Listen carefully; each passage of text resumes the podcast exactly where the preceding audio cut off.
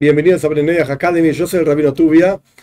Para darle un cierre a toda esta cuestión de qué libros estudiar y qué libros no estudiar, me gustaría detenerme en conceptos más que libros. Ya expliqué unos cuantos libros y cuando una persona tiene una duda sobre si un libro específico corresponde o no, pues entonces puede escribir un email, puede mandar un mensaje, de alguna manera u otra se puede llegar a la conclusión de si ese libro es adecuado o no para Bnei.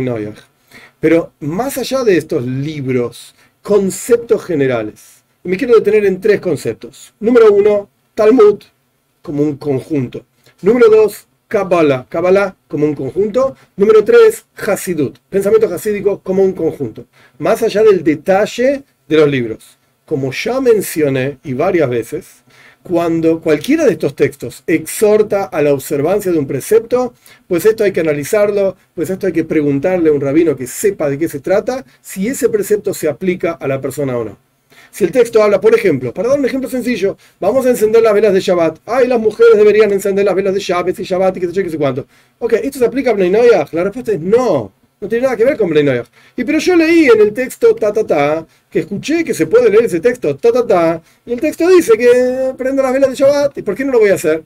Ok, de vuelta. Hay que preguntar qué parte se aplica. No, no hay, hay muy pocos, y ya los fui mencionando a lo largo de las diferentes clases, los libros que son, por así decir, exclusivos para Bnei todo lo que está acá en este paquete te lo puedes quedar. Ok, no son muchos esos libros, realmente son muy pocos.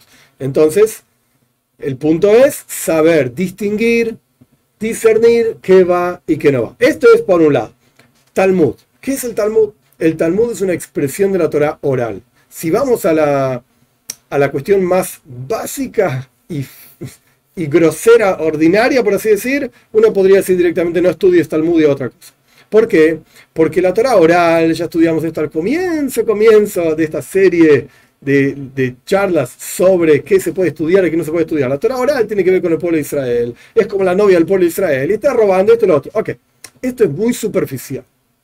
Un paso más de profundidad no es solamente el punto Torah oral, sino que el punto es la comprensión de los preceptos. Un paso más. El punto es el aprendizaje a pensar. Aprender a pensar. Esto es uno de los asuntos más fantásticos del Talmud. Entonces, Bnei ¿pueden estudiar Talmud o no?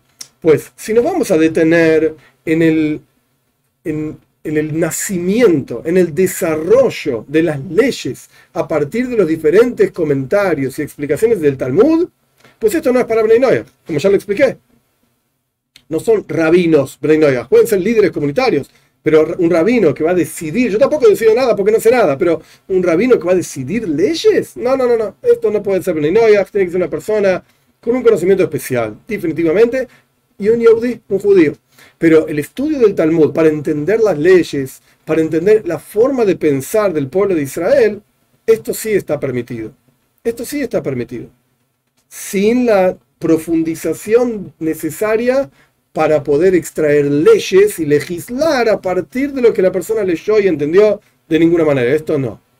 Muy bien, pero entre paréntesis, la mayoría de los judíos tampoco pueden hacer eso. Entonces, no estamos tan lejos. Cerramos paréntesis. Punto número dos, Kabbalah. El Talmud mismo dice, en Hagiga, la página 13, el Talmud dice que Kabbalah no es para Bnei Noyach. ¿Pero qué es Kabbalah? Una forma de entender Kabbalah en términos muy sencillos es la tradición. ¿Qué es lo que decir Kabbalah? Recepción, la tradición de los secretos de la Torah. En términos de qué? De cómo es el, mapa de la creación, cómo son los diferentes niveles y la estructura con la cual Dios crea el universo. ¿Cuál es el objetivo en sí de esto? Pues no, el objetivo es simplemente entender la estructura de creación del universo y esto no tiene nada que ver con Bnei Eso lo dice claramente el Talmud. Esto es al respecto de Kabbalah. Y ni que hablar, si vamos un paso más todavía, la manipulación de los diferentes niveles y conceptos y estructuras de la creación en beneficio propio, que esto hay conceptos que se pueden extraer de Kabbalah para beneficio propio, pues esto no solamente para mal para judíos también. ¿Cuál es tu servicio a Dios? Ay Dios, yo quiero salud. Entonces, medita en no sé qué letra y pensá, y cuando vos dibujes esa letra en tu cabeza, oh, vas a tener mucha salud.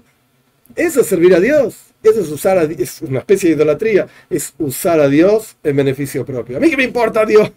Si yo pudiese tener salud de otra manera, pues ni le pediría a Dios. Pero ah, me dijeron, escuché un video es un tipo que hace así, piensa no sé qué cosa, y ahí tiene salud y tiene dinero. Y tiene... ¡Wow! Yo quiero Kabbalah. Ok, esto, thumbs down. esto no va. Pero no solamente para, para, para, para judíos tampoco. Esto es lo que dice el Talmud, esto es lo que representa en general Kabbalah, y esto no es para Beninoya. ¿Qué es Hasidut? Oh, eso es otra cosa. Hasidut es el pensamiento y el enfoque judío que pone a la persona frente a Dios y te desafía, te interpela y te dice quién sos y qué sos y para qué estás en este mundo. ¿Qué haces acá? Hasidut utiliza muchísimos conceptos de Kabbalah para entender que Dios es uno y que esto entre en el cerebro, no solamente hablar, Dios es uno, Dios es uno, y qué sé yo, sí, pero yo veo a mi alrededor y veo un montón de cosas. Como de uno salen muchas cosas. Como dice el versículo, Anía yo soy Dios, no cambié. Y sin embargo, uff, antes, había, antes no había creación, ahora sí hay creación. Ok, bien, el pensamiento hasídico utiliza ideas de Kabbalah para explicar estos conceptos de manera tal, en particular el hasidismo Chabad, que entre dentro del cerebro y que el cerebro pueda influir sobre el corazón, para que efectivamente la persona sienta su conexión con Dios, sienta amor a Dios, sienta temor a Dios, sienta amor a otra persona y así sucesivamente y realmente sirva a Dios. Esto es Hasidut. Ahora bien, todos los conceptos, 100% del concepto de Hasidut se aplican a Bnei La respuesta es no. Hay montones de conceptos en el hasidismo que no tienen nada que ver con Bnei porque son, por ejemplo, discusiones y desarrollos extremadamente sutiles sobre conceptos de Kabbalah, por el, concepto de Kabbalah propiamente dicho. Entonces, como Kabbalah no tiene que ver con Bnei pues los conceptos de Kabbalah en Hasides explicando Kabbalah tampoco tienen que ver con Bnei excepto cuando enfrentan, en el buen sentido, entre comillas digo, a la persona con Dios, excepto cuando le enseñan a la persona cómo servir a Dios. Entonces, si vamos a simplemente, superficialmente, en forma general, Talmud, ¿es el estudio para Bnei Yo no lo recomiendo como comienzo del estudio, para nada. Para sentarse a estudiar una página de Talmud hay que tener conocimientos previos, hay que entender, entender la Torah, hay que conocer la Torah, hay que conocer qué dicen nuestros sabios, qué no dicen nuestros sabios. No es el es, la, es como quien dice, una persona que aprende a nadar en una pileta, cuando aprendes a nadar, no te tirás en el fondo de la pileta, que tiene 3 metros de profundidad, para bucear y encontrar perlas en el piso de la pileta. O algún anteojo caído en el piso de la pileta. No, no, no, no. Anda a la parte más llana de la pileta, donde no es profundo, moja los pies, y fíjate y cómo es, y anda acostumbrándote de a poco. Talmud es una especie de pileta a fondo, 3 metros para abajo, y no recomiendo empezar a nadar por ahí.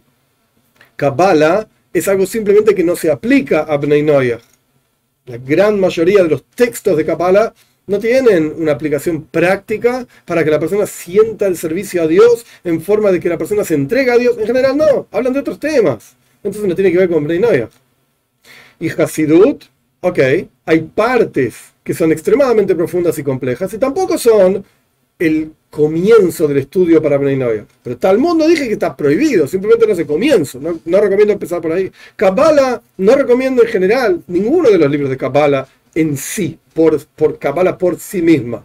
Hasidut, sí, pero con una guía. ¿Qué quiere decir con una guía? Es decir, de una manera tal que se empiece uno a introducir en los conceptos de servicio a Dios para luego ir profundizando y aprendiendo más. Y con esto le damos un cierre a todo el concepto de qué de Torah puede estudiar en Bnei pueden estudiar Bnei y qué asuntos de Torah no corresponden para estudiar Bnei Por supuesto, si quedan dudas, siempre se puede escribir un comentario, se puede escribir un email, etcétera, para continuar avanzando sobre esto. La idea ahora es yo mencioné en unas clases atrás el concepto de las brajot, las bendiciones. Vamos a empezar a profundizar Dios mediante a partir de la próxima clase en la idea, en el asunto de las bendiciones.